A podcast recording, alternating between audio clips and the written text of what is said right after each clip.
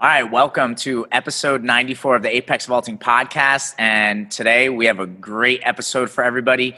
I'm super pumped about it. We have two awesome guests. Um, I'm going to introduce them, let them talk about themselves a little bit for anybody who doesn't know who, they, uh, who they are. Um, we have Shawn Francis and Colin Waitzman on. Uh, Shawn, you want to give a little intro for yourself?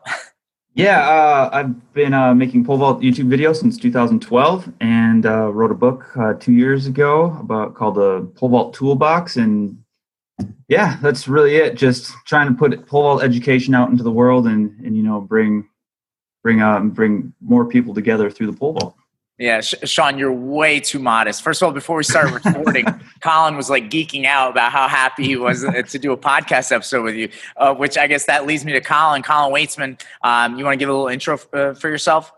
Yeah, so I'm Colin Waitzman. I've actually I started pole vaulting in, in 2012 in, in high school, and I actually was an avid watcher of Shawn's Francis uh, Shawn's videos for for a while since probably like 2013 or so. So uh, I was back when uh, you had the old the old uh, Yankees hat, and now you got the new one nowadays.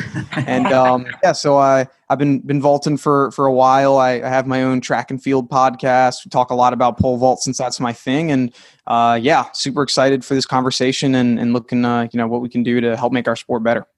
I, just out of curiosity, now I have to ask, eh, Shawn, how did you become a Yankees fan? Are you a Yankees fan, or you just like the hat? Yeah, no. So uh, it's kind of it's kind of wild. I get this all, the, especially everyone hates me unless I'm in New York. That's kind of how it works. Uh, my dad was drafted the Yankees in the 70s. Oh, so, wow. Yeah. So we all grew up Yankees fans. And like when I was a kid, I didn't even know what the symbol meant. You know, I just thought, yeah. it was like, hey, it's something my dad wears. So then, uh, right, right. it was, yeah, we, we were all just dressed up in Yankees stuff all the time. So it's almost like a, an homage to my old man, you know, and it's just like, that's, that's, yeah. And then, and then because of that, I became a Yankees fan too. And, you know, don't right. follow it as much as I wish I would, but yeah, yeah, yeah. That's, that's, kind of the story behind that. No, that's that's awesome. That's awesome. Yeah. I'm, sure, I'm, sure, a lot of people are pumped to, to hear that. That's a great story, man. Mm-hmm. Uh, I, I can't, I can't even imagine. Like, I, I unfortunately, I'm probably the best athlete in my family, which is not saying much. We're not, we're not an athletic family, um, so that's awesome. Um, so, I mean, the reason I wanted to have this podcast episode with you guys uh, first of all, the indoor season is just unbelievable. I think if people wrote a script for the perfect indoor season, this this has to be it because the, the marks are unbelievable. It's super competitive. It's going back and forth. I feel like on the women's side, especially, it's like the minute someone takes the world lead, you're like, oh my god, she just took the world lead. It's like the next minute the uh, the next woman takes the world lead. So it's mm-hmm. it's amazing to see this back and forth. And uh, you know, I kind of talked to both of you guys, and I said, you know there's a lot of things still up in the air. We're still not sure about the Olympics. Everybody's switching from Nike to Puma. Why is that going on? Does somebody know something? And and I wanted to kind of broach the topic with you guys is like if there wasn't an Olympics this summer, one, is that as bad a news as we think it is? And two, what should the pole vault community do? You know, I, I guess I'll, I'll, start with Shawn. Uh, what do you think? Um, I, I come at it kind of weird. I I think the Olympic dream is. I'm going to get a lot of crap for this, but I think it's kind of a joke. You know, um, mm-hmm. they make a lot of money off these athletes, and like for me personally, I look at the pole vault not as an Olympic sport, but more like the surfing and skateboarding community, where yeah. sometimes you just want to go to a club and jump. You know, it doesn't right. matter how high you are. You just want to hang out with your friends and see how high you can jump that day. And um, mm-hmm. and what COVID showed us was that that exists even if there isn't any meets. People still yes. want the pole and mm-hmm. uh, so I don't I don't think it's as important as we think it is. And um, I I mean it has I I, I don't know I'm kind of torn because it comes every four years, but every year we're watching the same guys as we are right now, all jumping in the same meets. They're all jumping the same heights. You know, they're getting better every meet, but it's the same group of guys. So we see the Olympics almost every single week. And so um, I know the older vaulters in this community are gonna hate me for this, but I think the newer ones are like, it's not as it's not Russia versus America like it was in the Soviet 80s. Yeah, you know, it's, it's different than it is. It's it's I think it's changed. Yeah. So I mean, you know, before Colin, uh, you answer the question. I just to go off of what you said, Shawn. I, I totally agree with you. I, I remember tweeting this at least a year ago. It's like, is the Olympics, are, are the Olympics holding us back? Because, like you bring up, out of all the sports leagues, it's the only sports league that they have free labor.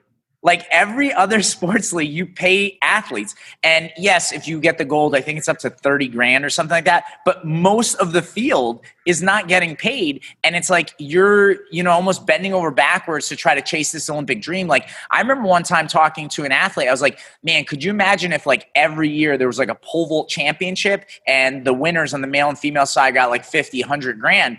And the person said to me, like, oh yeah, that would be good on non Olympic years. And I'm like, I don't know. Like if I had the opportunity to win, like, and obviously, if let's say that championship, hundred grand was the winning uh, prize, all the way down the line, there there would be prize money. It's like why, you know, I don't know. Like to me, it's like I I almost feel like without it, maybe people will start to open your, their eyes. And like you said, this past year with COVID and not having you know official high school and college meets, you see this sport is surviving through the club system. You know, people do want to jump. They like having fun. They like learning about our event or even just, you know, hanging out with a bunch of friends and jumping. I think that's there and we it, it could continue to grow from there. I mean, Colin, what do you think?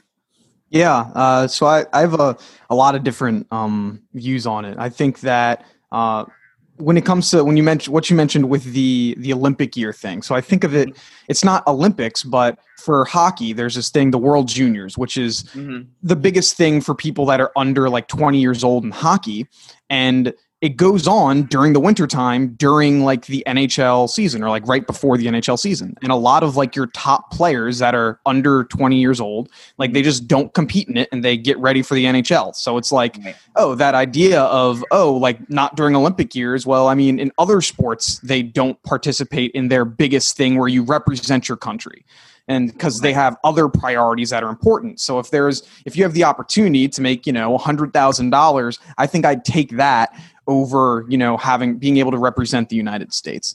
And um, but to go to the other kind of point of how pole vault I think can really grow, you know, outside of the Olympics. I think that the vertical jumps and the pole vault specifically has the ability to live, I think, as an individual eye sport. Like it's mm-hmm. it's interesting enough, it's cool enough, and like the duration of a pole vaulting event is like the right amount of time where you can have just pole vaulting and watching that, and that can in and of itself be you know a sport. It doesn't have like if you're gonna watch the hundred or the two hundred, what that that that competition's gonna be over in what 10 20 seconds that's done but with yeah. pole vault, got like an hour, two hour competition if you wanted to have male and female, and it could live on a in with that with itself.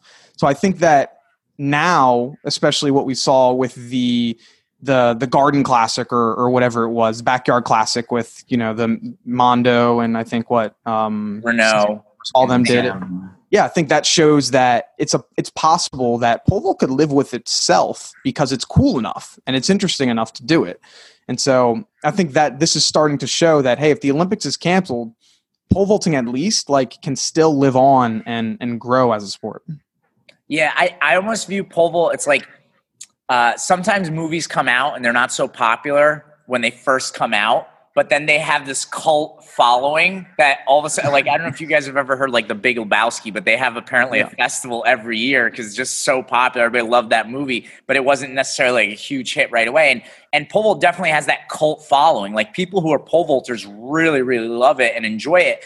And I know one of the things that I always have been uh, pushing at my club and talking about for the last few years is like this thing about like it's not just for high school kids to get a scholarship I think some people look at track and they look at pole vault. It's like, okay, this is our ticket for you know our little Sally or our little Johnny to get into this college and, and get some money. And I think the thing is like. I, even now through COVID, I've been having adult clients contacting me. I and it's funny. Uh, this this woman Kelsey came in last week. She I, I don't think she's thirty yet, but uh, she actually jumped in Minnesota you know? Oh, so, yeah yeah yeah yeah. So and she came in and she had a blast. It was so much fun. Like she's so excited for this weekend. And so like it that that's the thing. Pole vault does have that kind of cult following and it, and it can be something that's that's more popular. And colin have you ever been to reno for the national pole vault i wish like I, I, it wasn't i wasn't able to scheduling wise but that was one event that I was like, I've always wanted to go to because it's so. Well, cool. I, I I think that's a perfect example that speaks to what you're talking about, Colin. Where Shawn, like you know, you've obviously been to Reno a bunch of times. How could you explain to that, explain that scene and how vault as a standalone it functions at Reno and how that's actually just a sliver of what it could be if we had more events like that, especially someone like Colin who's never been to Reno. Yeah, I've always described it as it's the Disneyland for pole vaulters. Like, yeah. there's no better place on earth when you're there for those few days because, like, pole vaulters are a little weird and kind of kooky, and you know, however you want to describe them, extreme sports. You know, just, yeah. I mean, they'll go hang upside down anywhere they can find. You know, and so you go to you go to a place where all of those people are all in the same building. You know, hotel or restaurants. Yeah. It gets you just feed off that, and then you're like, oh yeah, that's that that's that feeling I love about the sport, and I'm sharing it with this giant group of people. Right. And it's there's not a lot of those, like the Texas Expos, and I, I want to get down there and see what that mm-hmm. one feels like. But I, I would imagine it's similar because, um, yeah, you really can't put it into words. Like, how do you explain Disneyland if you've never been there? You know, you just think there's a giant mouse running around. You know?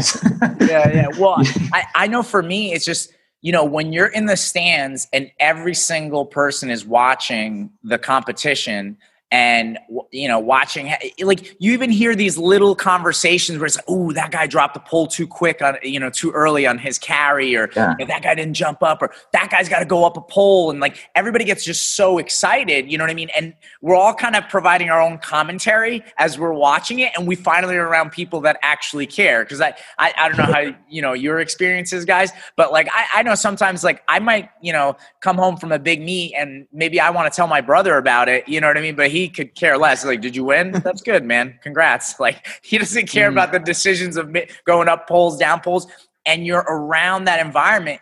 And I, that's why I always tell people. For me, I think that a big thing about displaying the pole vault to others and to bring people in the sport is to explain these little parts. You know, to have a crowd understand. It's like, okay, that person didn't clear the bar that time, but they've got a crucial decision. You know, the pole bent a lot. Are they going to go up five pounds? Oh no! What this guy's saying? Maybe he's skip skipping, going up ten pounds. Big big jump. Let's see what happens. You know, that's the stuff where it's like now we sit back and we're waiting. Oh my god, what what is going to happen with anticipation?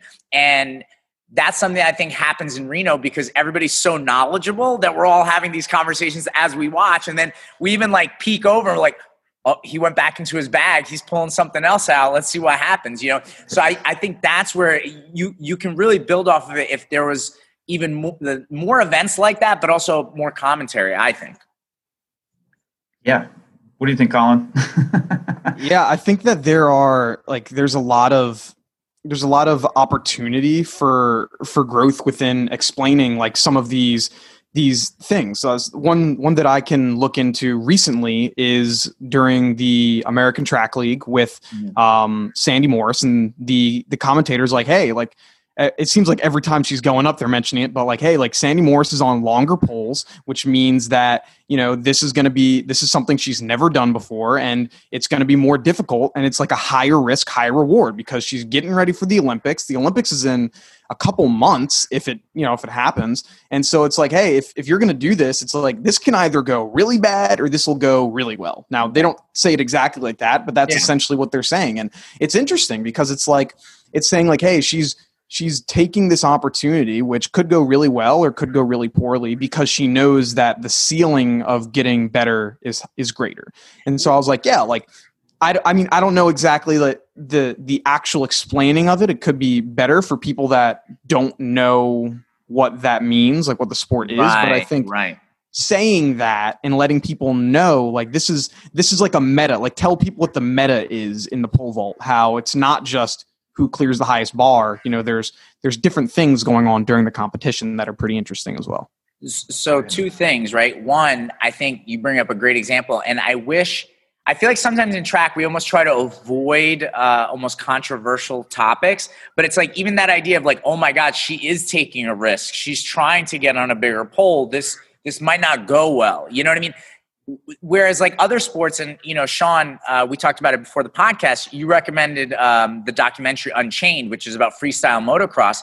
There it's like they're highly advertising. This is super dangerous and it's super crazy. Like these these yeah. people are taking risks to to put on a great show. And you know i don't think vault is on on par with that risk wise but you have to play that up. I mean, people are flying through the air at you know 16 plus feet, you know, whether it's male or female, and that there is a risk there. And I, I, don't think there's anything wrong with saying, "Hey, these people are brave. They're they're they're laying out laying it all out on the line." You know, well, that's part of what makes this sport exciting. Is there is a risk factor to it for sure, and I don't think it's played up enough. You know, um, I mean, there was that push, you know, with box collars and people dying, and you know, a few years ago, and it I mean, it, it happens in all sports, and you know, it's part of what I don't know. I, am I'm, I'm a snowboarder. I jump out of airplanes. Like I like that type of stuff too, and that's what draws me to pole vault in a way too. So I think we just need to talk about that. If you move up this pole and it doesn't work, you know, you have a very,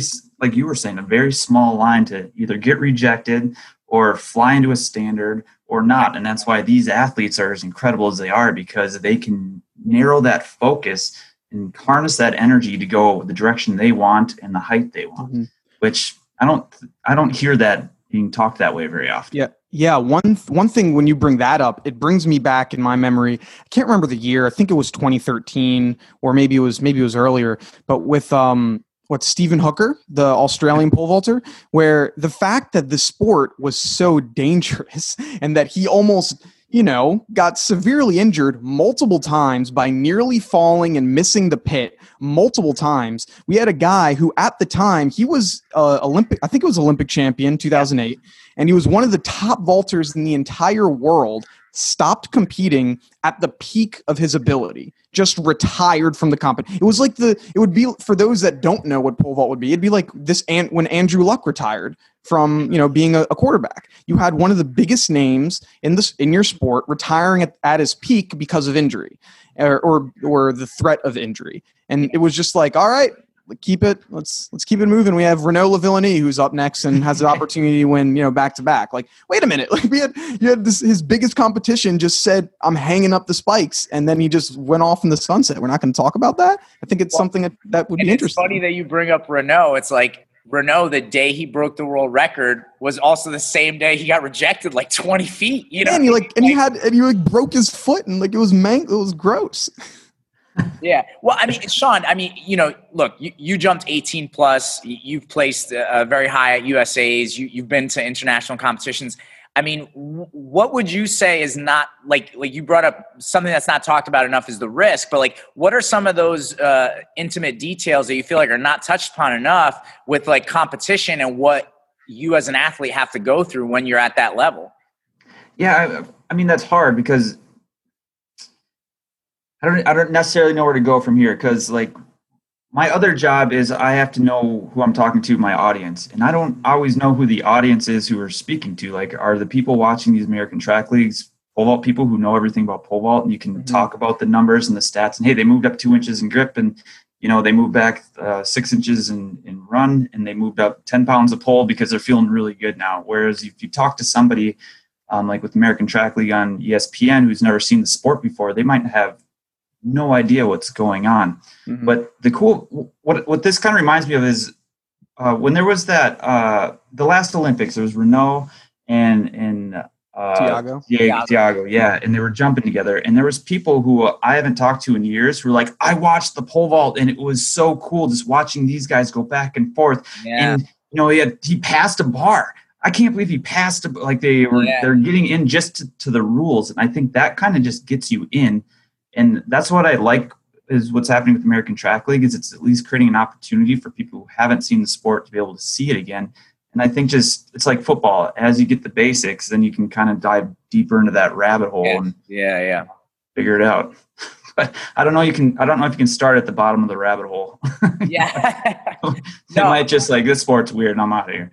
No, to- uh, totally. I, I, I think obviously like there's ways to present it where you give the basics. You know, you obviously like it's almost like I remember UFC a few years ago. It's like before every fight, like you know during the whole pay per view, they'd be like, "All right, this is a three round fight. There's five minutes per round. This is how you score points," just so that the the the fan who's new knows the basics. And then like while it's actually unfolding, that's where I think you do throw in like hey shawn you know that was a big jump. Like uh, are you making any changes for the next bar? And you're like well you know like i haven't been on this pole but i really want to try it. I think this is what i need. You know this is where it's like you could get that little extra in between the jumps. You know what i mean? Yeah it's, it's like, like, you need both you know for yeah. sure. Yeah. You have to one thing that's like i think that you mentioned pretty perfectly there shawn is like who is the market and the target audience for us to expand? Because i think if you want to expand within people that are track aficionados like for me and i'm sure both of you like i don't care what the meet is like when it is like if if if it's a good pole vaulting competition i'm watching it. Like if i have not if i have if i have an opportunity to watch it i'm going to watch it but if you want to watch, if you want to get the people that are like super casual fans, like, oh yeah, I ran track in high school, or oh yeah, like I did, I did, uh, I, I go on weekend runs. Like, let's take a look at what this is, and like, oh, track and field, American Track League, that sounds interesting. Let's see, let's take a look. Like, if you want to get that fan invested in the sport, like, I think that you gotta really make it, you know, simplified. Of like, hey, this this bar up there it's not it's not five meters 20 like no one knows what that means. Like this is the height of your american your average giraffe. And he's taking this stick and he's th- putting it in the ground and he's jumping over that. That's what they're doing. And they're like yep i know what a giraffe is. That's impressive. And then be like good dumb it down. And then once you you know as you get farther on in the competition you can kind of use more technical terms but i think you got to start with like really simple for a sport that's very complicated. I, I feel like I literally could see an ESPN promo that they've done for other sports that that's like that. Like I could see a guy with a mic walking up to a giraffe and be like, wow.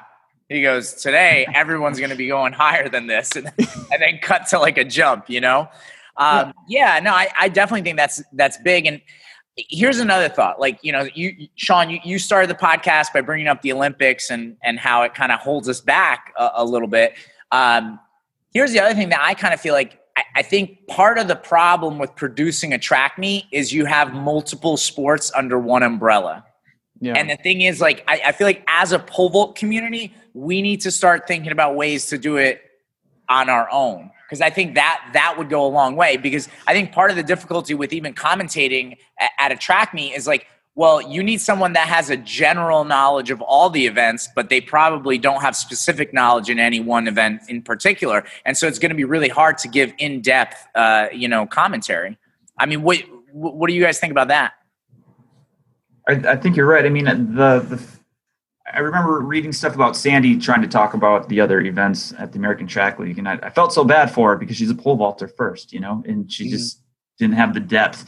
And I think that's just super common, and that's what happens to the pole vault all the time. Is you got these guys who are they're high jumpers, you know, like Dwight Stone or mm-hmm. like uh, you know, some sprinters, and they're just like, oh my god, how, how they just it's like someone seeing it new for the very first time, you know, and trying to comment on it. And so, yeah, you, I, I think you're right. Where it seems like there are street meets trying. It's it's difficult.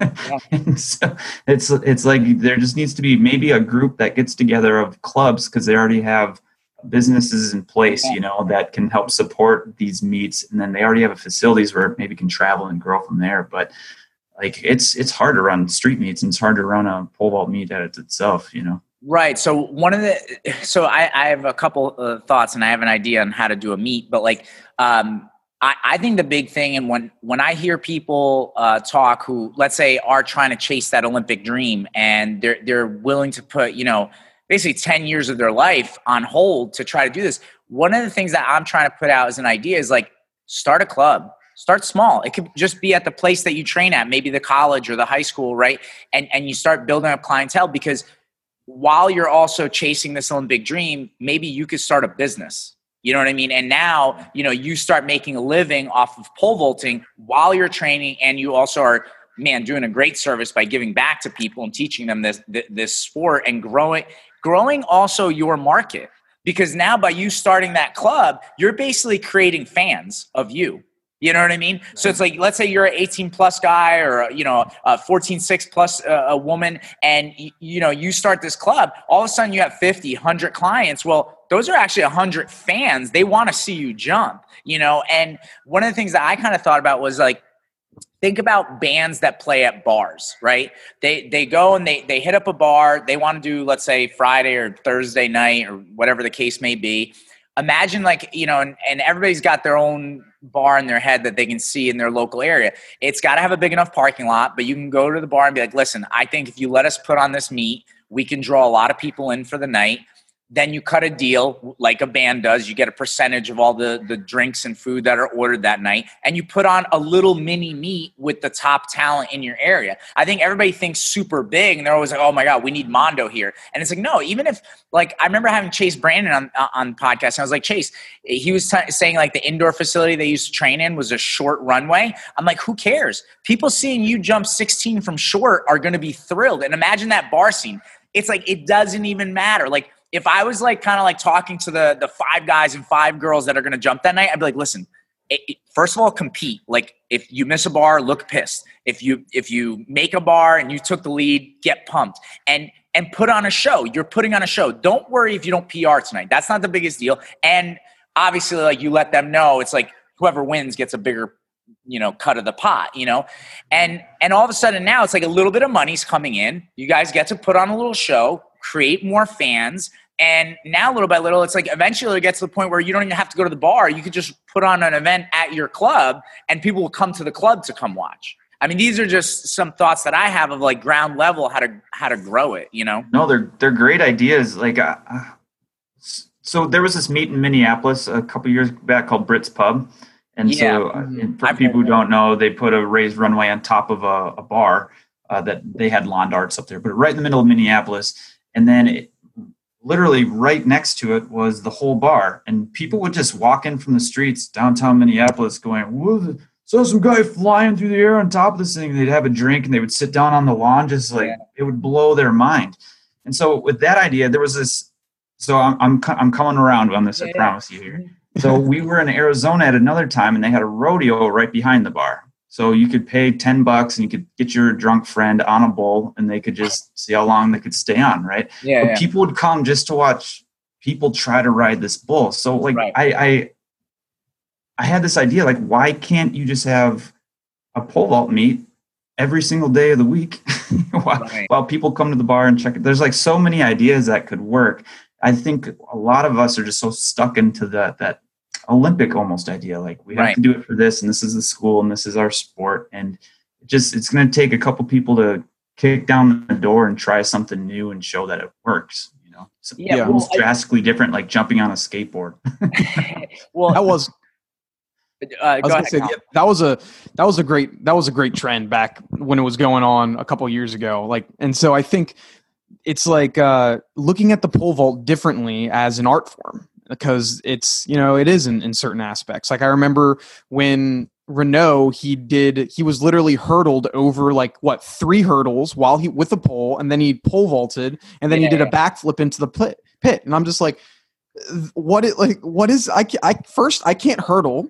Two i can't do a backflip Three, I can't vault 16 feet. So you did three things I can't do, and I've been doing this sport for years. And then now you you show this to someone who's never seen this in their life. They're going to be like, "This is the most incredible thing I've ever witnessed." So I, I think using it as a as a an art form to be able to show, like, hey, you don't have to be yeah, Mondo, you don't have to get someone that has appearance fees to make this be a cool sport. If you want if I remember when I was in um when it did Winston Salem Street Vault way back in the day, like 2014. I think you actually were there. I tried to get. Yeah, I was there. I was at that one. yeah, like I remember it was super cool because like you have you're in the middle of a street. There's like bars all over the place, and you have random people just walking down the town. Like, wait, what the? What what the heck is this? I just saw someone jump over that light post essentially, and then now they're stopping and watching it, and then yeah. maybe they see they go up to the person at the DJ desk saying, "How can I get involved in this?" or "How can I get my son involved in this?" or daughter involved in this, and then now you got the next your your newest person in your club. Like I think that's it's using it in public spaces so people can be exposed to it and they can actually see wow that person just jumped over what would be you know the the traffic light that's incredible like i think having that and not really saying, hey, if you're not, if I don't have an Olympic gold, I'm not worth even being a professional. Like, you know, there's right. so many ways you could be a professional vaulter making more money than someone that is, you know, trying to go for Olympic gold, I think. No, you, the opportunity thing is huge. And even just listening to you talk about like the different ways to jump, like kind of make it a skills competition, almost like an all star game for pole vault. Yeah, like a dunk contest. That's thing. like, even have that happen before the main comp. You know what I mean? It's like a yeah. skills portion, and then then the rest of the people jump for for for height. But yeah, there, there's so many opportunities, and I think kind of going back to that Olympic thing, I think part of the thing that holds people back too is like they're like, well, if the marks aren't going to count, I don't want to compete. What if I hit a high mark? Yeah. And my my thing is, I've always said, is like, listen, if you hit a high mark and you're at a meet that doesn't, you know, it doesn't count, well, don't worry, you'll hit it when it matters. I mean, why wouldn't you hit it again? If, if you're good enough, you'll hit it again. I, I don't know. That that's always been my impression, but I think that that's something that holds people back too, because they're like they're so worried if they hit a big mark and it doesn't count, and I and I feel like that holds people back from competing. You know, I mean, what what were the things that you would hear, Shawn, when you were jumping? Like, why would some people go to certain meets and why wouldn't they go to others? Like, what were the things that were holding people back from competing more?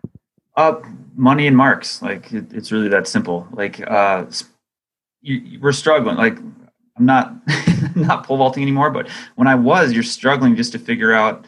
All right, I need a thousand bucks for a plane ticket, and you know another couple hundred bucks for a hotel, and then food, and then if I win, I can pay for all of that, and if I don't, I'm gonna be in the hole for a while, and then who knows what I'm doing next week. And there's a lot of that going on. So um, I really do think it's a lot of the money kind of as I know there's the Olympic gold and the, and that's a cool goal to chase and it's really awesome and, and it's old and it's it's it's, it's just kind of in our blood, you know, as Americans and things like that. But there's that other side where hey, it'd be cool if I can do the thing I love and have it, you know, pay my way of life at the same time. And if I think having Olympic medals gives you a lot more opportunities to make that money. But if there was more opportunities to make money for these elites or clubs or anything else like that, then I think people would go, well, there's only three Olympic medals, but there's a ton of meets we can go to.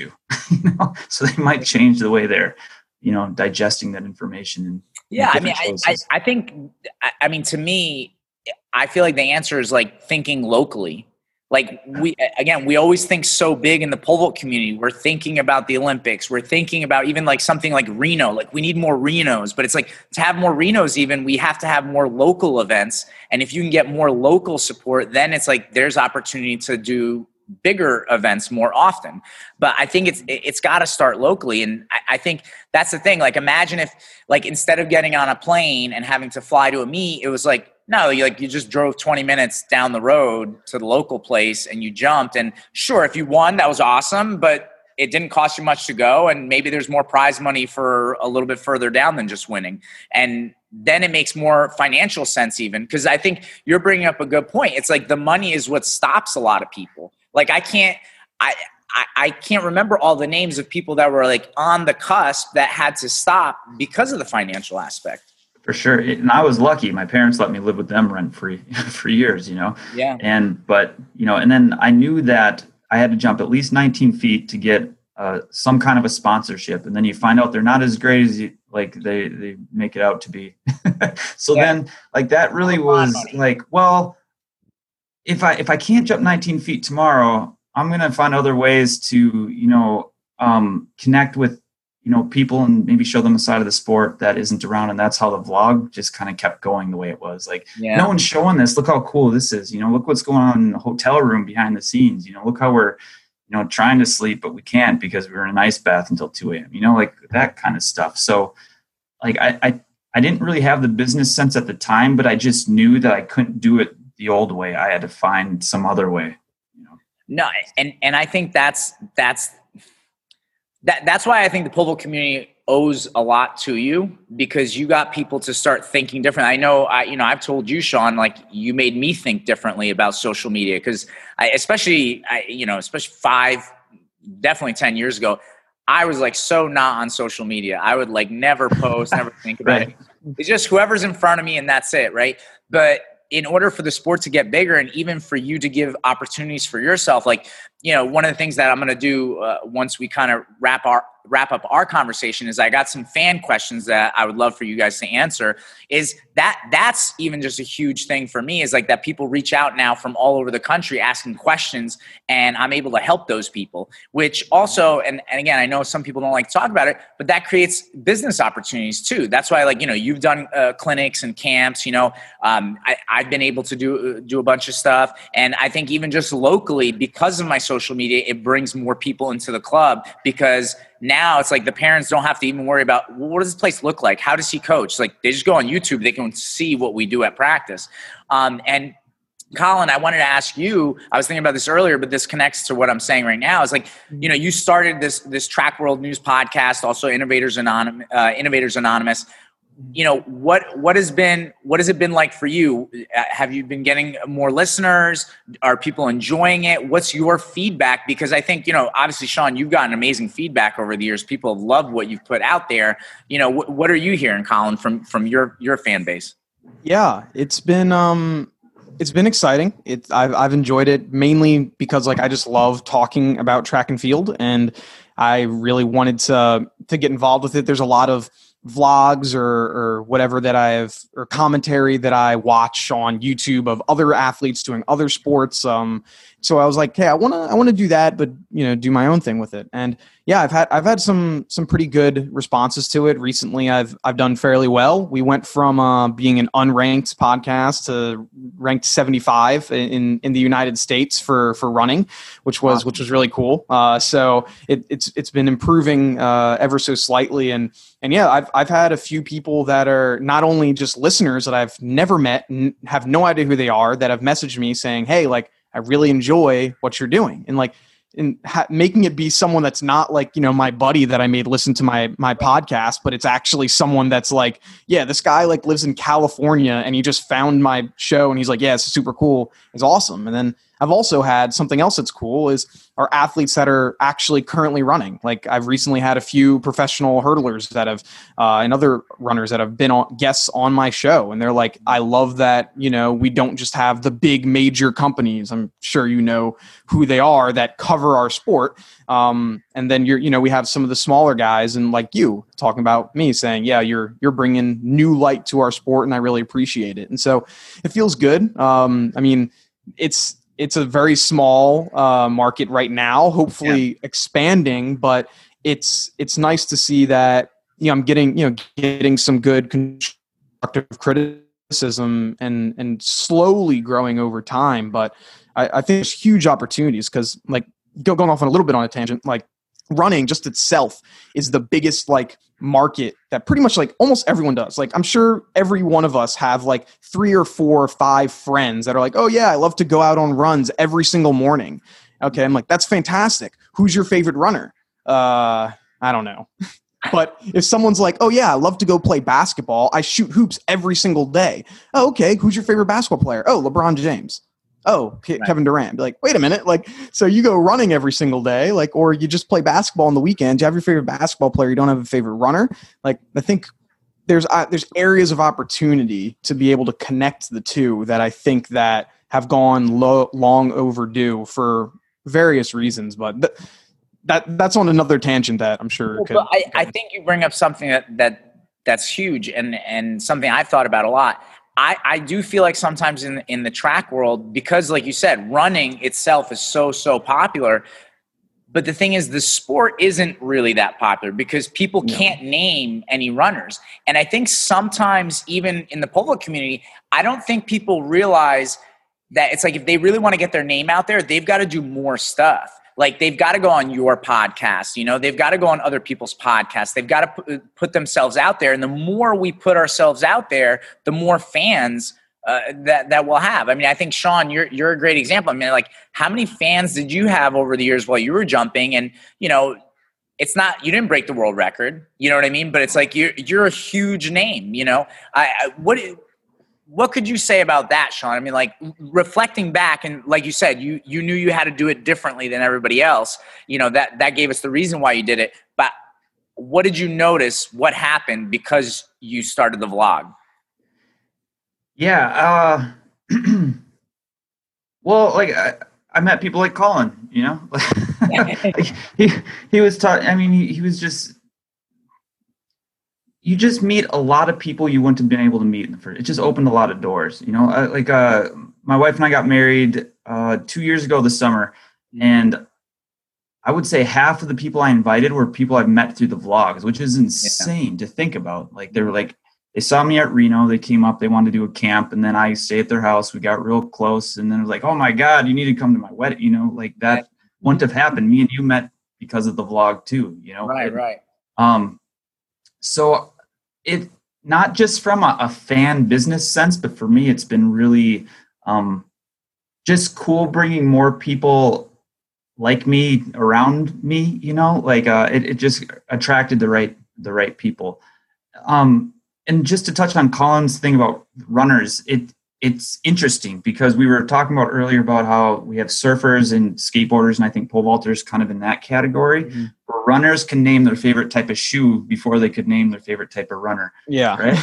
so that's that's the difference. Like a, a, pole vaulter could name their favorite pole vaulter, probably. You know, it's probably Mondo right now. Mondo or Sandi, you know, are, are probably the two most popular male and female pole vaulters, but I, I think running is more um, it's it's just a whole different sport altogether. So like I don't know if they pay as much attention to the elites as like the pole vault community does, or the throwers, or even the high jumpers. They're going to want to how is this guy jumping? What's the style? There's a technical side to it instead of just a a grit. You know, mm-hmm. I don't know if that makes any, any sense. Someone someone I think is really I mean, you mentioned Mondo. I think he's doing fantastic, especially recently. I think he has the potential to kind of escape just the the pole vaulting world. I mean, we saw like looking at just recent things, just what yesterday, two days ago, when he had a filter on Instagram from Red Bull, yeah. like that's that's crazy. Like that's crazy exposure that you're having. You know, one of the biggest energy drink companies, one a pretty a very big company and well known, especially in the ex, the extreme sports realm, is giving you a filter. You know, on on Instagram, another huge platform, and then he also is um, he has the the documentary that should be coming out. That hopefully it'll. I'm I'm really looking forward to it. You know, the, the Born to Fly documentary, and on top of that, he's also just so happens to be a super great pole vaulter that is you know number one in the world and he's also like pretty relatable too. I mean he looks like you know he looks like your average you know your average guy. He does he's not like a, a giant massive person like oh i can't relate to him. It's like oh no i look like that. I could wait he can do that? That's incredible. So it's like i think he has an opportunity to really break out of this pole vaulting like world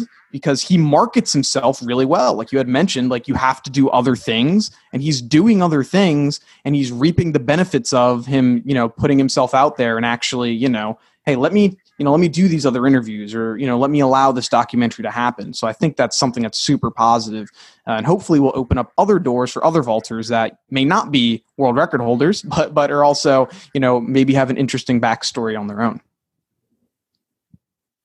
Yeah, I mean, I, I definitely think that that's super important is finding ways to connect with people. You know, like like Shawn said, whether it's like just personal connection and and making lifelong friends, which I think is very important. But, but then also just to grow the sport too. And the more people you can connect with, you never know how it comes back. Like I heard someone give this analogy. They're like, uh, sometimes people think about like helping out like in the wrong way. They're thinking like, oh, it's like a, a, throwing a med ball against the wall. If I help someone out, it comes right back and I get help back right away. He goes, no, think of it like throwing the med ball over the wall and that med ball never comes back. But maybe a year later, five different med balls come back over the wall. And that that's the thing. I I, I feel that far too often, like sometimes even some of the ideas that we've talked about, you know, like opening up a club, coaching some athletes, whatever. People start, and because they don't reap a reward like right away, they're like, oh, this isn't working.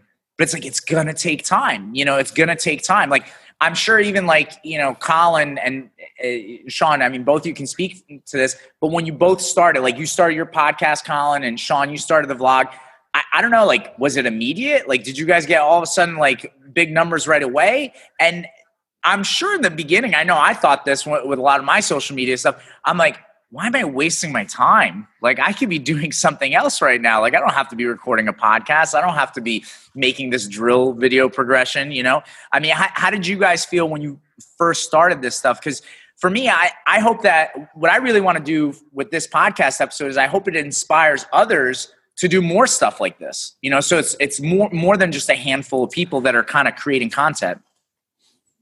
Yeah, we we I, I always wondered why there wasn't more vlogs like pole vault vlogs out there. There's there's a few they make it like six episodes and then they're done. And I get it, video editing and like all storytelling and you know filming your life is not easy and it's time consuming. Yeah. But like the motivation for me always came from so I know I told this in one of your other podcasts, but I started the vlog initially because I left I, I went to school in Fargo, North Dakota at NDSU, and there was a group of kids there I was working with for four years while I was up there and then when I came down to Minnesota to train, there was like this guilt in me that I just left these kids, you know, and mm-hmm. before they could graduate. So I was like, I'm going to make a video every week, show them what I'm doing, and hopefully like inspires them to keep training, you know, yeah. and then I can stay in touch.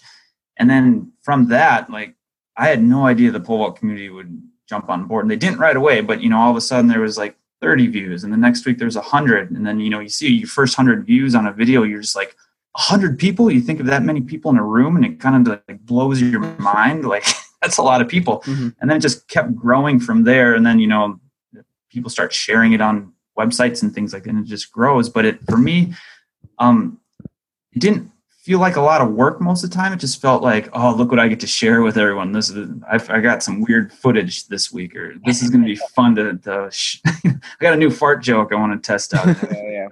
so um I think that's the difference. If you go into anything looking for extrinsic motivation right off the bat, it's probably doomed to fail. But if it's coming from an internal place where even if you can't name what it is, but you just there's there's this saying called Cottywomple. I don't know if you guys have ever heard it, but it means it means um, passionately going in an unknown direction.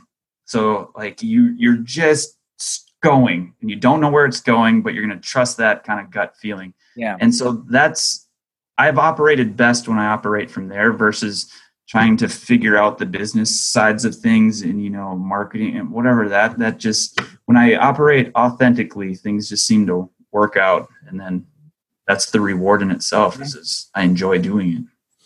Yeah, it's um I've since I'm I'm still fairly new in the the podcasting thing. Still haven't hit uh, a year officially yet. Will will in a few months um, yeah, it's like I thought when I was going to do it, I was like, oh yeah, I'm going to have my first few episodes. I'm going to be probably top 20 in the charts, like within the first like two, three weeks. I'll probably have like 5,000 people at least listen to every episode. And yeah. maybe like 20 or 30% of them will want to give me $10 a month to listen to, you know, extra stuff like, and then I'll be great. And that's, and that's just when I get started, I'll probably be making $30,000 by the end of year two. And then like very quickly, I was like, oh no, that's not even remotely close to what I thought it was going to be.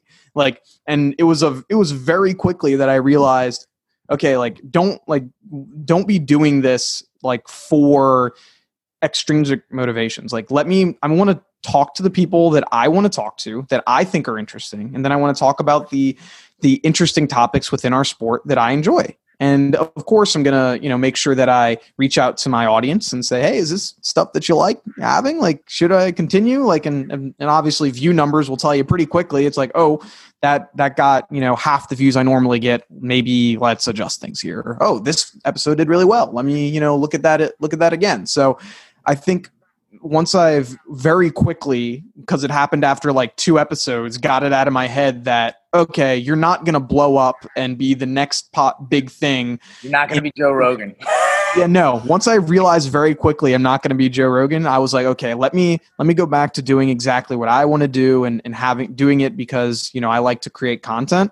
And it's just been so much more rewarding not being like, I need to have 50,000 views in five hours or this is a waste of time. And once I've figured that out, I was like, yeah, I, I enjoy this a lot more. It's so easy to get trapped on the numbers. Like yes. I used to do that too. Oh man. It's it's rough. Like I, I had to just turn I had to put a lock on my computer at one point so I couldn't look at the stats. It was bad. I'm right there with you.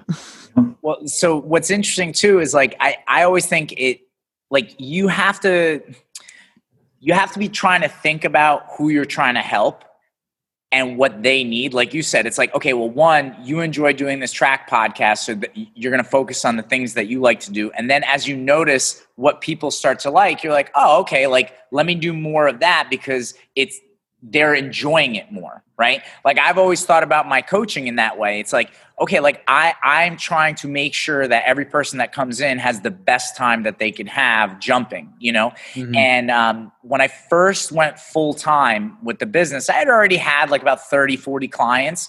Um, and in 2010 i started the club in this facility in oakland new jersey which it was like maybe 34000 square feet. It was a big turf area and they had a strip of, of track and that's that's where the pole vault area was. And i gave those guys a percentage of whatever i brought in. And this is so crazy right? But this is the type of person i am. I'm like one even like forget about my clients the owners of that building or that business. I was like i need to show them that i'm valuable. So i did what most people would never do. I lied and said i made more money than i did the first year i could give them a bigger cut. Um, but with by the end of that year because I I would just I was coaching every single day. You know, even if it was just one person showing up that day, I didn't care. And I would even like I would advertise all these hours and I would just sit there. If nobody showed up, I would just sit there and wait for the next session where there was maybe one or two people coming. And I was just always there. And, and by the end of that year, yeah, I, I had about 70, 80 clients and I was in there year round. And I remember some of the coaches in that that facility, they started coming up to me and they're like asking me like, Bronco, how did you get your clients? Like, what was the trick? Like, did you sell a e- uh, send an email blast? Did you send po- postcards to houses? Like, did, did, you know, did you put flyers in a, a, mall parking lot? Like, they all wanted to know some kind of like easy trick, right? The like, just sauce. five thousand people, and you know, you'll get hundred clients. And it's like, no, not at all. I mean, first of all, I think most of my business has always been word of mouth. You know what I mean? And it's just making sure that the person in front of me has a great time. And I remember in particular, they had a couple guys coming in who were ex New York Giants, right? They're these NFL guys, and you know, they would get clients at first just because they were NFL guys. But, right, you have this big NFL guy used to NFL stuff, and he's got maybe 10 kids that are ranging from 8 to 12 years old and the complete lack of enthusiasm these guys had to work with those kids because they wanted to work with like high school football players and get them ready for college. And it's like, no, they got this. And instead of giving those kids a great time, it's like that group of 10 turned to eight. A couple weeks later, it turned to like six. Couple weeks later, it was three. And then it was like those guys would leave the facility. They weren't coaching anymore. And so, again, like, you know, and I don't want anybody to, uh, mistake what I'm saying. Like, I, I think obviously I do talk about business and I do talk about having uh, maybe a little bit more business sense, but I, I agree with both of you and especially Shawn. You've got to be serving others. Like, you've got to be trying to provide people a great experience. And that has to come from a place where you enjoy doing it. Like, I love coaching pole vault. I mean, heck, I wish there were more big pole vault events. I wish there were more pole vault meets. Because uh, even, I'll tell you what, like, I, and I'm sure, Shawn, we've talked about it over the phone like the pole vault club championship meet that I've had at my club the last couple years, obviously not this past summer, but you know, we have a DJ, a food truck. There's over 100 competitors. We're managing the standards, and you know, I have people working the front desk and this and that. It, I love it, and I'm grateful. But it is a bear. It is hard. Mm-hmm. if someone else would do it, I would just bring my club to it. But we just, I, what I was finding over the years, there's not enough of that. You know, so I'm just almost to me, it's like I think of everybody being a pole vault nut like I am, and like trying to provide me with more experience. You know? Yeah. Yeah. I think you nailed it, man. Well, and talking about your meat too, like you you do it right. I, I've had a bunch of people come up like I'm going to that meet because did you hear about the belt you get if you win the thing? or where else do you get where else do you get a belt like that instead of like a little trophy, you know, that ends up breaking on the way home. So yeah, yeah but it, it really always it seems like it always comes back to just good relationships and you know helping people i mean that's what all good businesses are built on i think is uh, providing or helping a, a, need you know or accomplishing a need helping somebody you know accomplish that versus you know there are businesses out there that'll trick you but they don't yeah. last very long right you know? right so, mm-hmm. yeah i think i don't know any pole vaulter in this sport that is trying to just make money quick it's just right. it's not going to happen right you know? right right yeah that's uh, something i was going to say something else that's like super difficult with our sport is like the upfront cost if you're trying to start everything from new is insane. Like my favorite thing to do when I was in high school would be like my friends would like say like, "Oh, like how much like oh, that's a nice pole." I'm like, "Yeah, don't mess with it." And they're like, "Why?" Just like get a new like I'm like, "Take a guess how much you think this like 14 foot, you know, tube of fiberglass is." And they're like, "Probably like 60, 70 bucks." I'm like not even close. Like try like, you know, timesing that by 4 or whatever. Yeah, and I need like, eight of them. yeah. And so it's like the price is it's like the price of admission can be super high. And so a lot of times, like you get a lot of areas, especially underprivileged areas, where in high the high school might not be able to fund uh, pole vaulting, or they might have a pit from the 70s where if you land in the center, you're going to hit the ground and it's not safe. Or they can only have three poles and one of them's a 12 a 12 foot 130 and then the next one's a 15 foot 180 and so then you just got kids you know using inefficient yeah. things and so it's super that's another thing that's super hard about our sport and I don't know how you could lower you know the price of admission because I mean it's they're expensive products to make to begin with but that's one thing that stinks because it's like it's like oh i want to you know get involved in this sport. Okay well you're gonna have to you know if you want to buy if you want to have a pole vault pit in your backyard i hope that you you have a you know a spare $90000 for you to get everything probably more than that. You're gonna have to have you know a plethora of money to be able to have you know a full setup. So it's like super difficult for certain people well, that are interested but you know might not be able to. That's why i'm so big on like the whole club system because i think one the for the person who's the club owner you can make a living you know owning a club and running a club um, and that way the club kind of helps uh, pay for all that. And everybody just pays their their piece right? Yeah. and, and i'm really big too like sometimes i hear about clubs that are charging like super big amounts of money and i'm like no that's not the way to do this. Like you want to make this as cheap as possible and try to charge on par with something like a crossfit gym right? If you're on par with the price of something like that you know i mean crossfit's already showed that that price point it works and and you're going to get clients and people are going to want to do it and i mean not for nothing I, I mean i guess I have a biased opinion. I think pole vaulting's more fun than CrossFit, but you know what I mean. Like that. That's what I I, think about that. And uh, the other thing that I'll bring up, and like you bring up underprivileged uh, schools. Uh, uh, and this is a great idea for anybody who has a club, or even if you don't have a club, you could definitely start advertising this we started a couple years ago our rent a coach program at apex where an apex coach will go to a high school. Um, we just charge $100 a day but obviously you can figure out whatever's a fair price for you. Um, and we go to the high school we'll bring poles even if need be and we coach the kids. I mean one high school they almost did it like a tryout the first day I showed up. They had 50 kids try pole vault. And let me tell you, that's different than coaching 10 kids at a practice session. Yeah. But we did it, and so many kids got a chance to try pole vaulting. And then they kind of, the, the team itself weeded it down to like 10 kids, and they stuck with it. But it's like we've, as a club, we've now formed relationships with numerous high schools. Numerous high schools that never before would have had pole vaulters are now experiencing pole vault those kids have joined our club as well, which is awesome. Um, and now these these high school track teams and coaches don't view the club as a negative like oh that's that private coach. He just wants your money. It's like oh no bronco's great. Apex is great. Like they help us out. And now it changes that um, perception and you know, I'm I'm really big. I mean, like in New Jersey, like uh, you know the Newark schools. I I developed relationships with those coaches, and they know they they hit me up whenever they have a kid that wants to try pole vault, and they know they have a home at Apex, which now those kids get to try the sport, which they obviously end up enjoying uh, a lot. One of my guys that that was from Newark, he now coaches himself, and he's coaching a couple college kids. You know, so that mm-hmm. that's amazing. You know.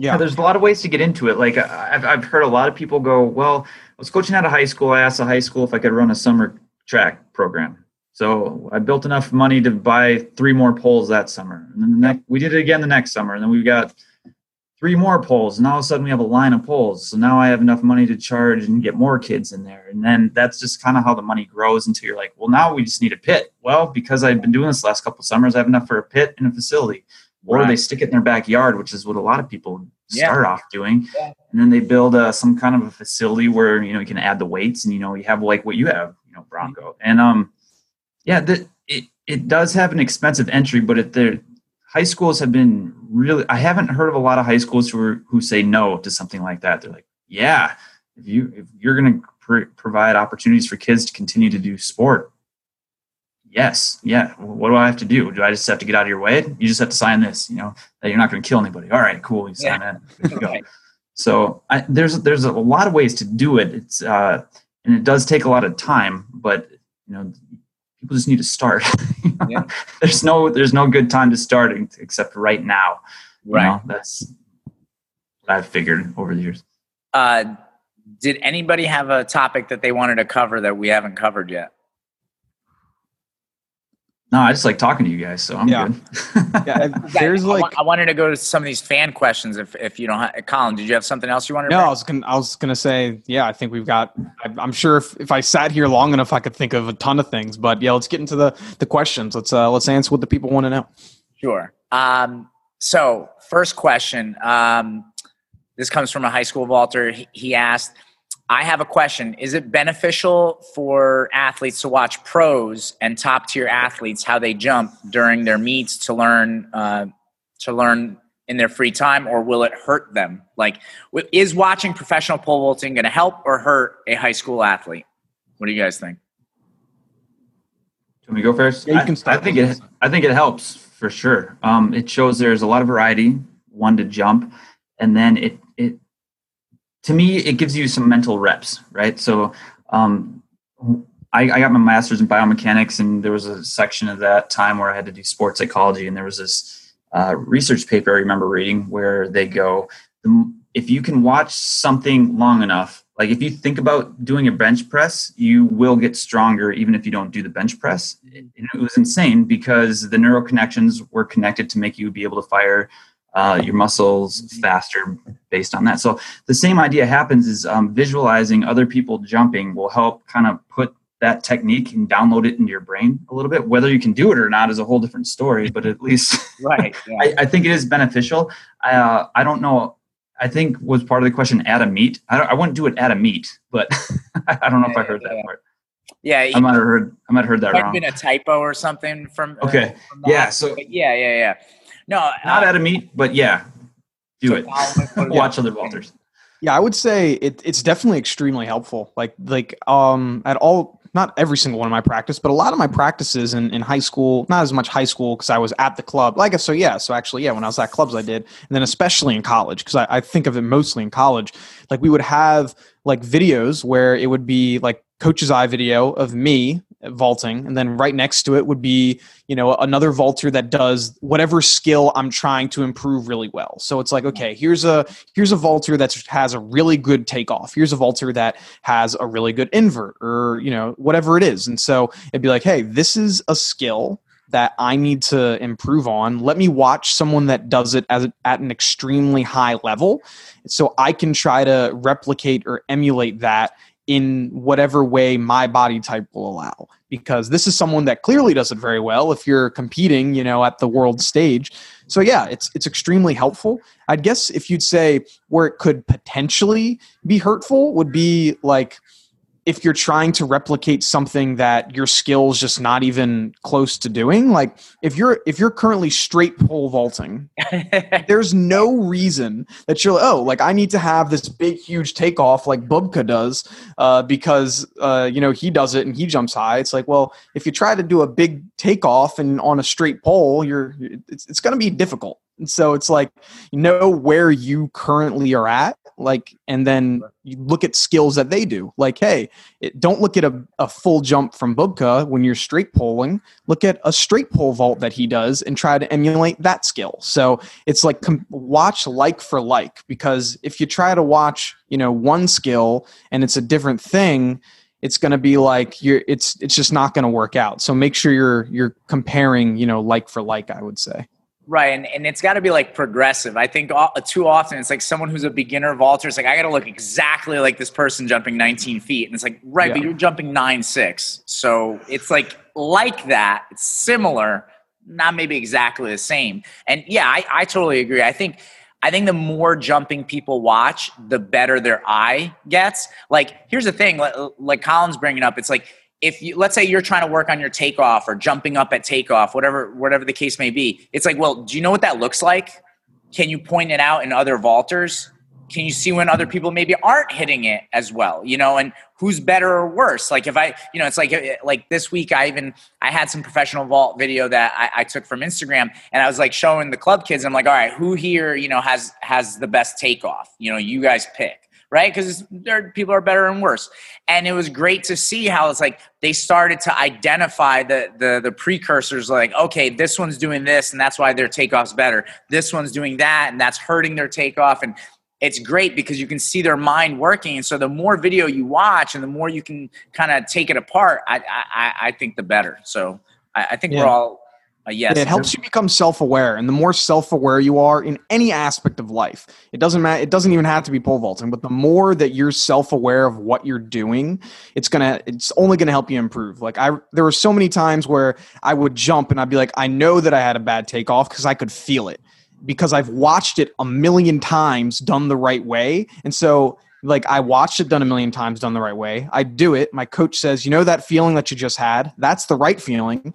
And so when I do it and I don't have that feeling, I'm like, that's the wrong feeling. So then you don't even need the videos at certain points. They're helpful, but you'll know, like, right. I did it wrong because I watched it done right. I knew what it felt to do it right, and I didn't get that same feeling. So they're extremely helpful, especially. Yeah, I, I, tell athletes that all the time. That's a skill in and of itself. Is like when you could watch someone and you'd be like, "Oh, I know how that feels," because some people are more talented with that. You know. Yeah, mm-hmm. for sure. Um, I'll go to the next question. So uh, this is a college athlete. He asked, uh, I have a good one for this. What's more important in everyone's opinion, uh, speed or technique in the air, i.e., flyaway push off? So I, the way I'm interpreting this is what's more responsible for your push off? You know, your speed or your technique? What do you, what do you guys think? I know I got a quote from one of Shawn's videos that speed is the enemy of technique. Uh, so uh, I remember that from a while ago, and uh, yeah. that's that. It's true, but you you need to have a certain amount of speed. You need to be as you want to be as fast as you can be under control, because exactly. the faster you get, the more control you lose. But also, the slower you get, the less you know the the smaller poles you're going to be able to be on, and the less energy you have going into the vault. So it's like a mixture of both. But if I were to say, would you rather be extremely technically sound, but God slow, or extremely fast, but have terrible technique? I'd rather I'd rather be slow but technically gifted because one that's safer because you're under control better, uh, and two I'd say you, there there are ways you can jump higher by having good technique, and it's easier to get faster than it is to be more technically sound. But yeah. Yeah. See, I disagree. I'm a slow guy, so I'd much rather be really, really fast. yeah. Go ahead, Shawn. Yeah, I might. I, I if we're if the result is just getting a lot of pop off the pole, I would choose speed over technique. I think I've seen so many multi-event athletes, and I've coached a lot of them over the years, where zero technique but super fast, and they almost did a barrel roll backflip over the top of the bar, and they and all the other vaulter. We had some slower vaulters, and we're like, yeah. "How do you even do that?" Well, you put a lot of energy into the pole, and energy is yeah. is is speed. But I think you nailed it, uh, Colin. That yeah, speed's the enemy of technique, but what you're striving for is the maximum amount of speed that you can control. And, yeah. Uh, you nailed it. Yeah, because you do need both, obviously. but I think people usually try to add speed too quick and too early, and that's where things start to get sketchy and, and dangerous, and and things break. well, yeah, bodies and technique. Shawn, to to back up what you're saying too, I remember the first year I was coaching college pole vault. There was this this kid from uh, Fairleigh Dickinson University. He was on a 15, gripping 14.6, and he jumped 15.9 which that's pretty good. Like that's you're popping yeah. off the top, right? He didn't turn. Right. Yeah. That's that's like, what I'm saying. But like at, to, to to agree with Colin, it gets sketchy. Those multi guys. They're the most fun to watch because they're the scariest it's to unpredictable. watch. But, yeah. But yeah. That, that's an event we need. It's like multi's only pole vault. Like we just highlight that. Yeah, they're getting too good. We need to bring in a new guy. um, well, so I also kind of looked at this question and I was thinking of it from a, a training perspective. And, you know, I, again, I, I think speed is super important. If you have enough speed, you will have a better push off. And uh, obviously, the faster you are, the more potential for a higher push off. Um, but obviously, technique goes a long way as well.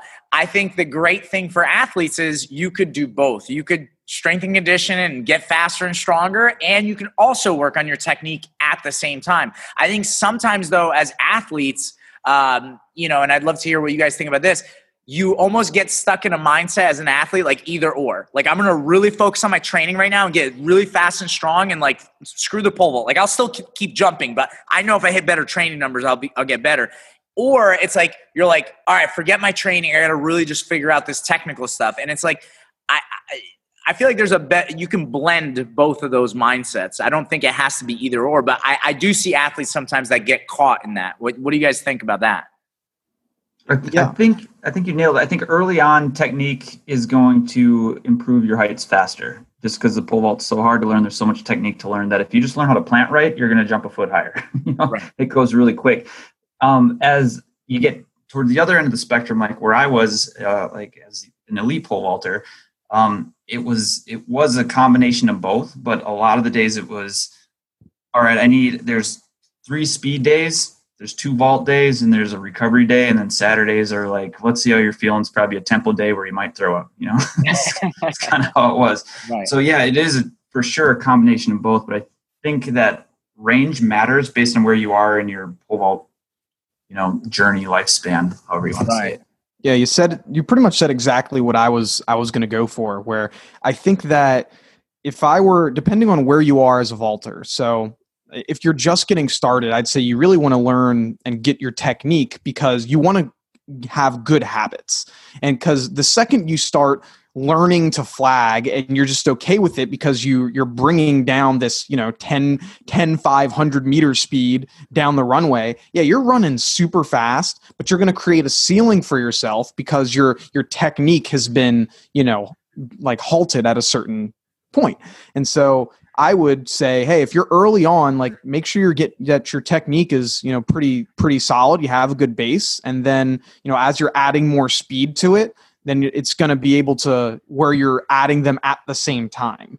Uh, and especially if you're in college and if you've been doing this for four five years as a vaulter, like you're going to want to make sure that you're you're doing both of them at the same time because if your if your speed's gonna you know stop if you stop focusing on your speed then and but your technique gets great you're not going to be able to maybe increase on your poles as you like or if your speed gets really good but your technique lacks like you might be building bad habits. So it's a mixture of both. You definitely need to do both of them um, for sure. I think an interesting thing though is if you look at um, like jeff hartwig he was getting slower at the end of his career, but his technique was still getting better and he was still jumping yeah. higher. So it's like you never you never stop learning te- technique in the sport. exactly. It's it's a it's a the problem you'll never solve. You know, pole vault, and that's what keeps it so fun and addicting. I think is that you learn something new, and then you know it, it changes everything. You meet a new kid who might be short and fast, and another one who's tall and slower, and they jump completely different, but the physics is the same, and and that's where it's just a constant puzzle of technical learning that you're going to be doing your entire pole vault career. Mm-hmm.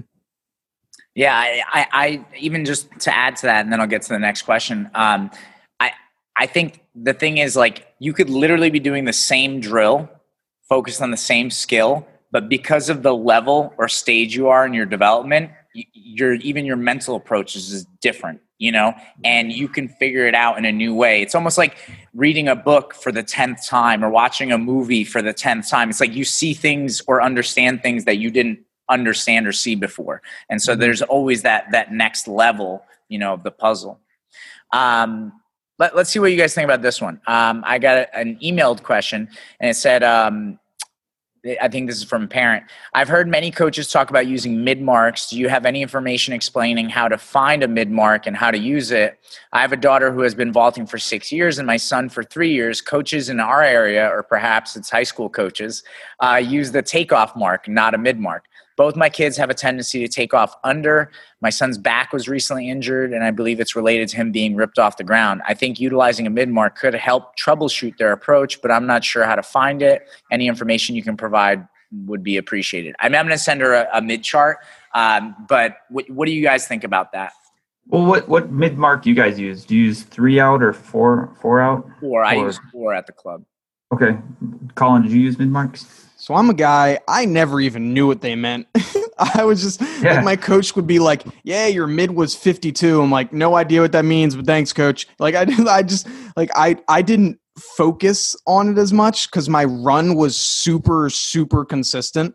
Like I was always on like every single time. Like so it was just like a great, glad to hear it. it it's the same thing it always was. So I didn't really focus on it and never really knew what they meant. Like I know it's like you'd be the guy I was like, hey, catch my mid, and, and let's say my mid's supposed to be like 48. You'd be like, uh 24, and I'd be like, what? There's no way. Like, what are you? Where? What are you watching? Like, it was good though. I swear. I swear it was perfect. yeah. So I'm not the best person to say if if it's on or not. If when but when it comes to the the take yeah takeoffs, I know I know that very well and back injuries because I injured my back as well, but when it comes to mid marks, yeah, I think you guys are, are a little bit better versed on the importance of it. So I'll let you guys kind of take that one. Go ahead. So I, I, it's just another tool to put in your toolbox, so to say. Yeah. Uh, uh, I never used mid marks until I moved back down to Minnesota and started jumping with the University of Minnesota coaches. And what we found was I didn't think I needed them because my takeoff step was always in the right spot, but I was always I was really good at putting my foot where it needed to go. Just like you know, long jumpers do the same thing. They they kind of steer, you know, where their foot's supposed to go. You know, they say don't look at the board, but everyone looks at the board. That's that's kind of the idea behind it. Yeah. And so what we were finding was my mid mark was moving around a little bit. Mm-hmm. And so when that happened, it was like, well, what's going on in the first half of my run so I could hit this consistently, so I could hit this consistently. Right. And I have a weird little skip in my approach too. So what we did was with the skip, we added one more mark I had to hit. And then we, if the mid mark was on and it made everything way more consistent. But what you find is, you know, if you hit, say you're taking off at 13 feet or something, 12 feet, let's go high school kids, like 12 feet, uh, you can hit it, you know, leaning back a little bit and you're hitting the brakes, or you can hit it really good where you're leaning forward and you put propulsive forces in the ground, or you just hit it dead on. And so there's a lot of ways to still hit that same mark that can screw right. up a back or a shoulder or something like that. So yeah, mid marks are are can help if you know how to how to use them.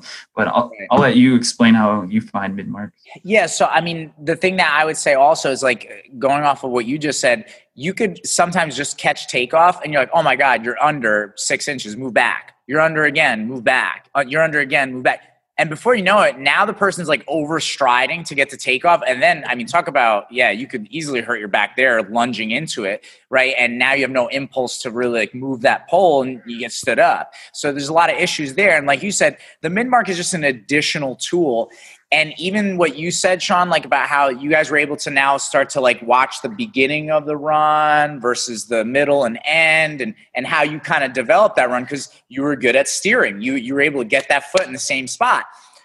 I think that that's where the mid becomes super important because you can catch the mid and it develops your coaching eye. So for the person who asked this question i think this is an important tool. I've even mentioned to people like i recently spoke to a coach who i was like listen like you're constantly recording everything on the iPad. And the thing is, you're not watching the run. Like you, you have to watch the run. Like if you need it recorded, that's great. Have somebody else record it. You know what I mean? But like watch the run and try to see this development, right? Because now you can help the athlete more.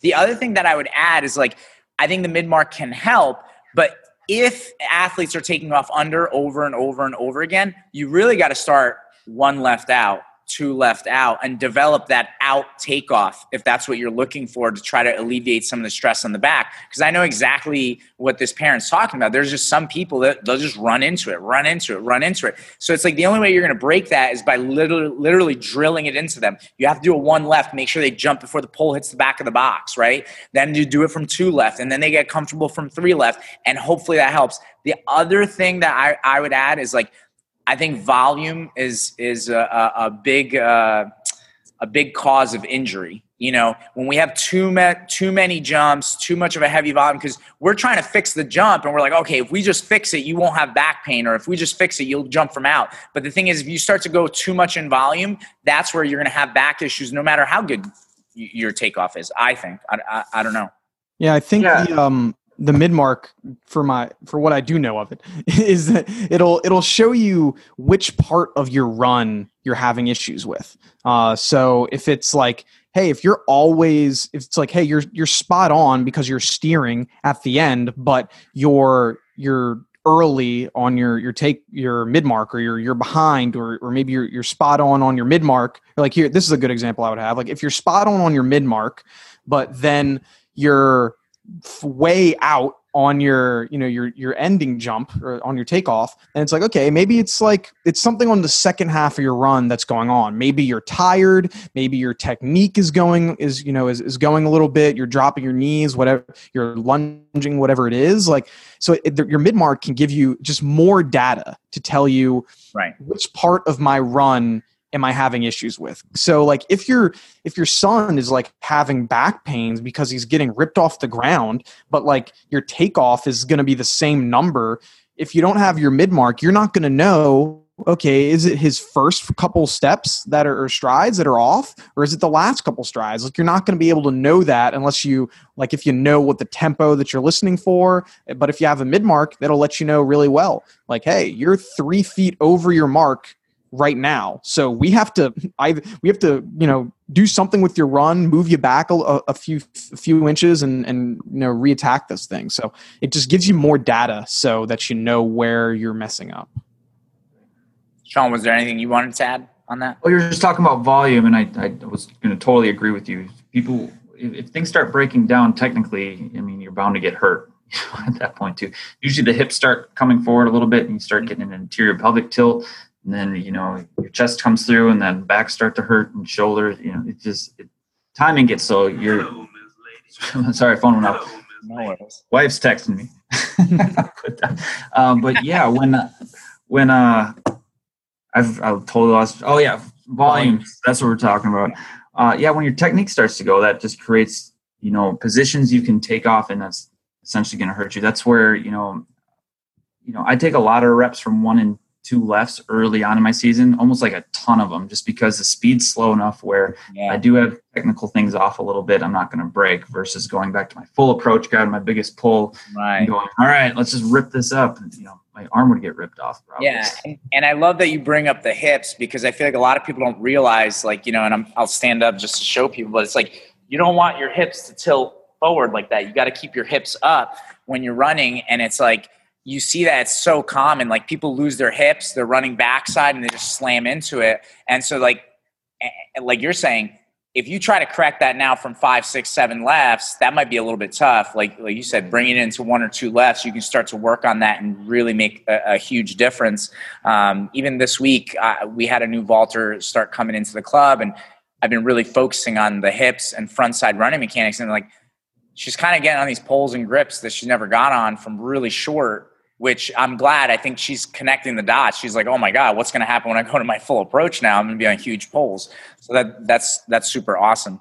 Um, I have one more question, and I'm sure Shawn, you probably got to go. Uh, no worries. um, so this question, I don't know how much we can all help, but someone asked, "Why is it more common to have a one foot peg gap at the top of the standards?" this makes your PR higher when you jump the bigger peg. yeah, I mean, I think it's just because it's like a, it's an easier, an easier metric. I mean, just like have one foot, one foot, one foot, nice and clean, like when you're when you're at practices it's like okay you just put you can put two different bungees three different feet whatever it is makes yeah. it easy where if you have if you have pegs every six inches it's like yeah it's it's great for when you're in you know competition except you're not supposed to go from one peg to another. Like you're you're actually supposed to keep it on right right the same peg. So you're really not even supposed to do changing. It's like well now they're all so close and it's like what's the it's like what's the point? Now it's like well, they're all super close. so i think it's just close if like you hit a crossbar they could like just hit each other and just stick on.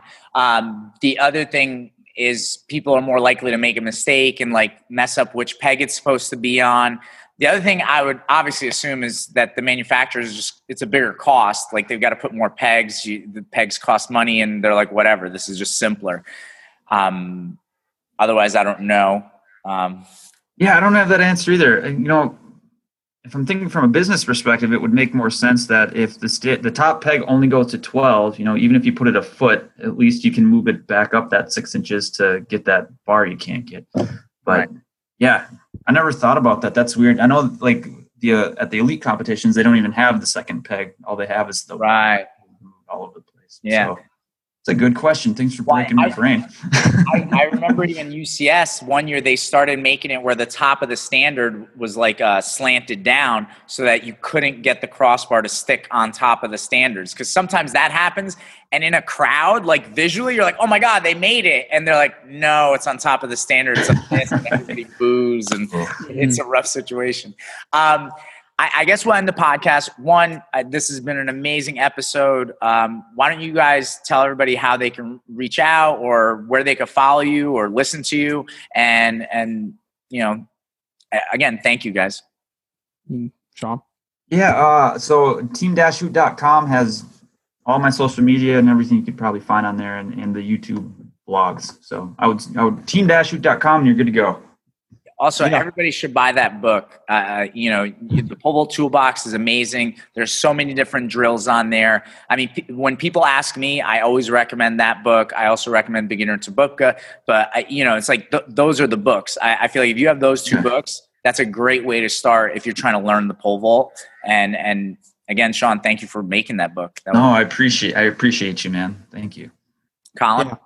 Yeah, I'm uh if you want to follow me or my my podcast, it's uh at Track World News. Um, we're actually going to have some uh some pretty interesting stuff coming in in March. Um, hopefully, fingers crossed, the website should be coming out sometime soon. And um, if you wanted to see me and my personal face, uh, that'd be C underscore W A I T Z twenty eight. If you wanted to to follow my stuff. Awesome. Um, for everybody that's listening or watching, thank you. Uh, please hit subscribe uh, on YouTube or Apple iTunes. That would be great. Um, if you want to follow us on Instagram, it's uh, the Real Apex Vaulting, and we're Apex Vaulting on Facebook and Twitter. And again, we're going to be doing weekly podcasts and we're going to try to answer as many questions as we can. So just email us your questions at apexvaulting at gmail.com. Um, or you can also DM us uh, on Instagram. Again, thank you guys for joining and thank you everybody for watching you.